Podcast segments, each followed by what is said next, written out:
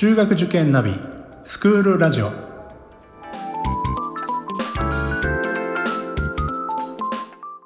スクールナビゲーターののびるです。この番組は中学受験を目指すご家庭に学校の先生からの生の声や受験に役立つ情報をお届けするラジオです。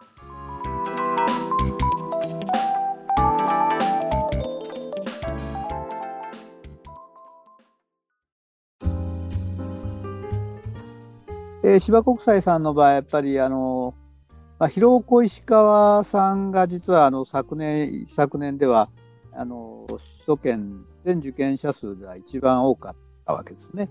で今年は広尾さんが一番多くて2番目がなんと芝国際なんですね。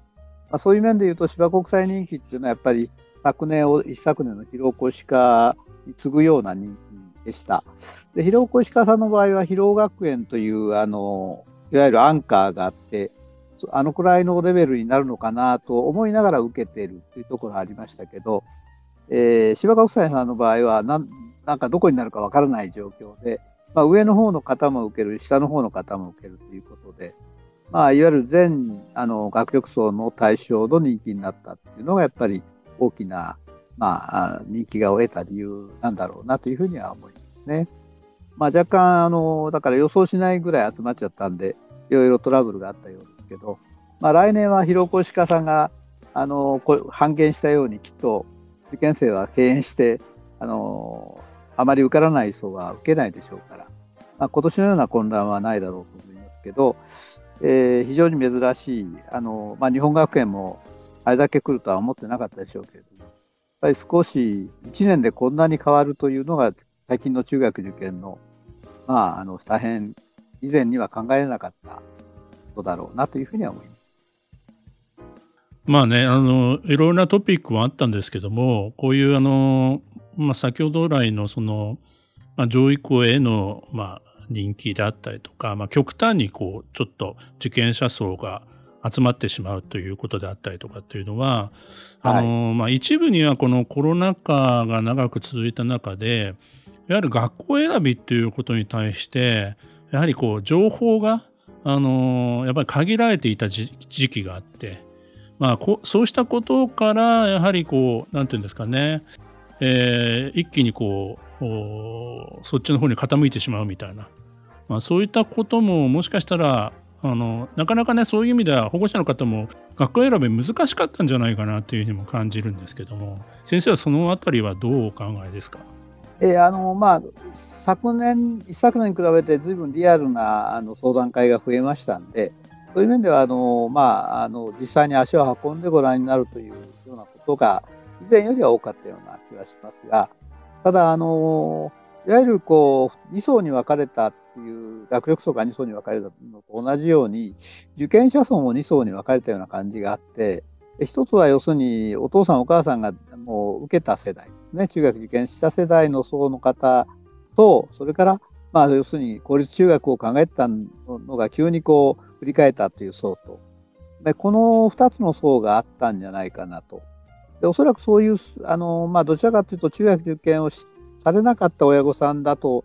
あのまあ、なかなかこれはあの学校風についての感触が分かりにくかったんではないかというのはある。ね。まあ、あの新規開校校も来年もあるわけですけども、まあ、新しい学校へこう衣替えしていくような学校は、まあ、例年人気になるという、こういう傾向が続いていると思うんですけども、まあ、そうし、ね、うん、そうしたところでのその学校選びの仕方みたいなところで先生からこうアドバイスとかもしいただけたらと思うんですけども。まあ、今回のような、あの芝国際のようにこう、えー、新しい学校の偏差値っていうのはまあわからないですよね。で、えー、実はあのいろんな模試でいろんな偏差値を出してたので、まあ、それも大きな要因だろうと思います。で、まあ、やはりあのどうしても行きたい学校になると、まあ、3回受けたり4回受けたりする傾向が大変強くてでそれで2回目3回目で受かるというのも事実なんですね。えーまあ、そういうそのどうしても行きたいのか、まあ、あのもう少し手堅くいくつか目配りするのかという点でいうと、まあ、ちょっとあの参考までに申し上げておきますと、2月の1日の午後の入試の数と、2月2日の午前の入試の数が昨年逆転して、2月1日の午後の方が多くなったんですね。で今年はさらに2月2日の午後の数が2月3日の午前より多くなっちゃったんですよね。まあ、そういうふうにしてこう、まあ、1日の午前のあの挑戦志向がはっきりしましたんで、おそらく落ちる人が多かったわけですよ。そうすると、1日、2日の午後、どうしても増えていきますよね。まあ、そういう意味では、あの皆さん、そのえー、もう2日、3日の午後、あ1日、2日の午後の併願というのは、もうあらかじめ組んでるという受験の雰囲気になってきておりまして、でそれも前倒し前倒しで受けているような感じがございます。えー、いろんな入試をある意味では受けられるということでございます。少しそういう面ではこう視野を広く持たれて、まあ、新しい学校も、まあ、お受けになるのもいいでしょうし、伝統的な学校もちょっとあの変わった入試を始めたりしてますからね、1回入試とか2回入試とか。まあ、そういう意味ではあの選択肢はたくさん、まあ、きっとお迷いになるだろうとは思いますけれども、まあ、そういう意味ではあの以前とは本当に中学入試がバラエティに富んできたなという感じいたします。まあ、昔ではちょっと考えられなかったその3日間で6回入試を受けるみたいなことが結構増えてる印象がありますもうもう相当増えましたね。ええ、だから逆に言うとあの4日5日に結構あのあれ？と思う学校があったりして受けたりして受かったっていうのはよく聞きますね最近は。ああそれはあのうちの塾でもありましたね。4日以降であの結構取れたと。うん、生徒さん。つまりまあ、あの昔は短期決戦って言われていた時期もあったんですけども確かに今も、はい、まあ、そういう傾向はあるんでしょうけども、はい、だからといって456もはいいやっていうことではなくて、まあ、やっぱりこう粘り強く最後まで受け続けることの方がもしかしたらうまくいくケースもあるんじゃないかなと。あった感じですね。そうですよね。はい。学校さんのレポート見てもそういうふうにあのありますね。こう諦めずに受けてくれたんで、やっと合格を出せましたというようなレポートをよく書いておられる学校がありますね。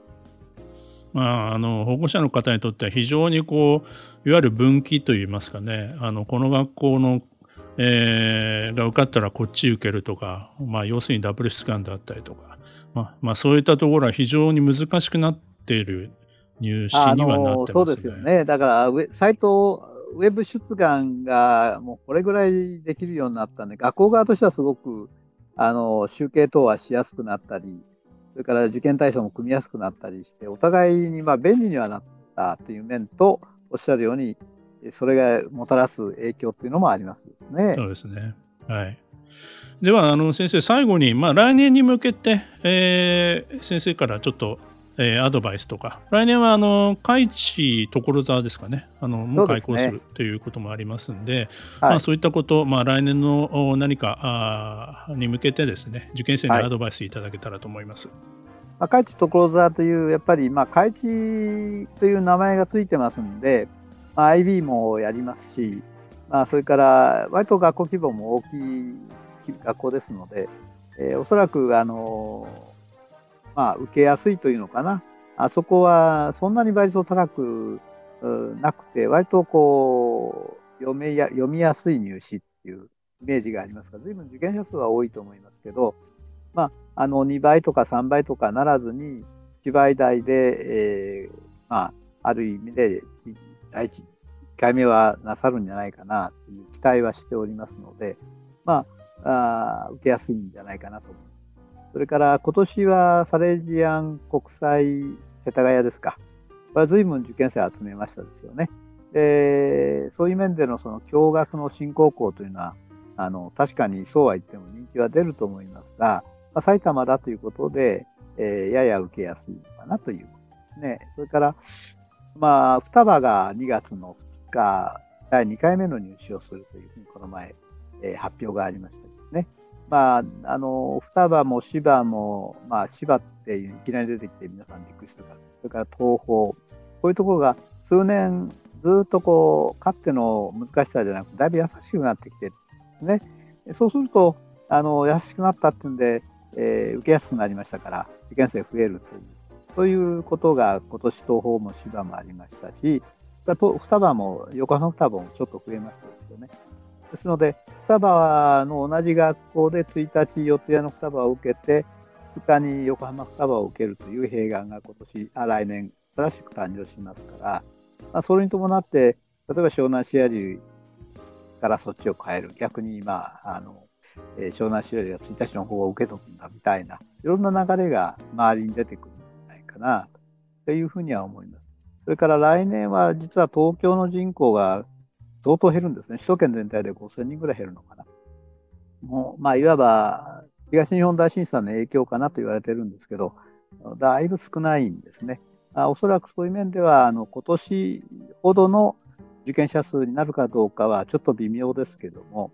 えー、そういう面ではその、えー、あまり来年も怖いんじゃないかっていう怖がる必要はないのかなとは思います。その実は5年生以降はまた増えるので、えー、大変だろうと思います、そういう面で来年は少し落ち着いて、えー、受験校を少しこうしっかり見定めることができるのかなという期待もございます。はい、ありがとうございます。またね、これからあの新規にまたコースがあの新設されたりとか、まあ、そういったところももしかしたら出てくるかもしれませんので。あ、あのはい、出ると思いますよ。はい。まああのまあ、先生はまだあの ご存知でも言えないかもしれないんですけど、はい、はい、はい、あのまあ、そういったところもねしっかり情報を得て、まあ、あの本当に先ほど先生おっしゃられたように視野を広げて、あのまあいろいろやっぱり、まあ多分今年はいろいろこうリアルに足を運ぶこともかなりスムーズにいくんじゃないかなというふうにも思いますね。はい。そうですね。はい、ですので、やっぱり足を運んでみることすごい大事だし、あとはまあ、あの、我が子の、が受ける学校として、まあ、イメージできるかというあたりというのはすごい大事かなというふうには思いますんでね。はい、そうですね。はい。まあ、あの、いろいろこう情報を探りながら、はい、あの、現地に行ってみるということが、まあ、まず一番かなというふうには感じております。そうだと思います。はい、あのー、今回は森上教育研究所の森上信康先生にお話を伺いました。先生どうもありがとうございました。はい、こちらこそありがとうございました。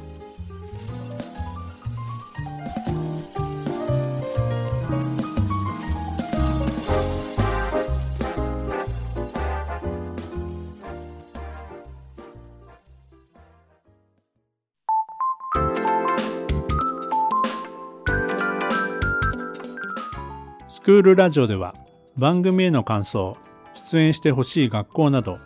皆様からのお便りをお待ちしております。また受験に関する質問や相談にもお答えしていきますので概要欄の Google ホームからお気軽にお寄せください。Apple、Amazon、Google、Spotify などの無料のポッドキャストアプリで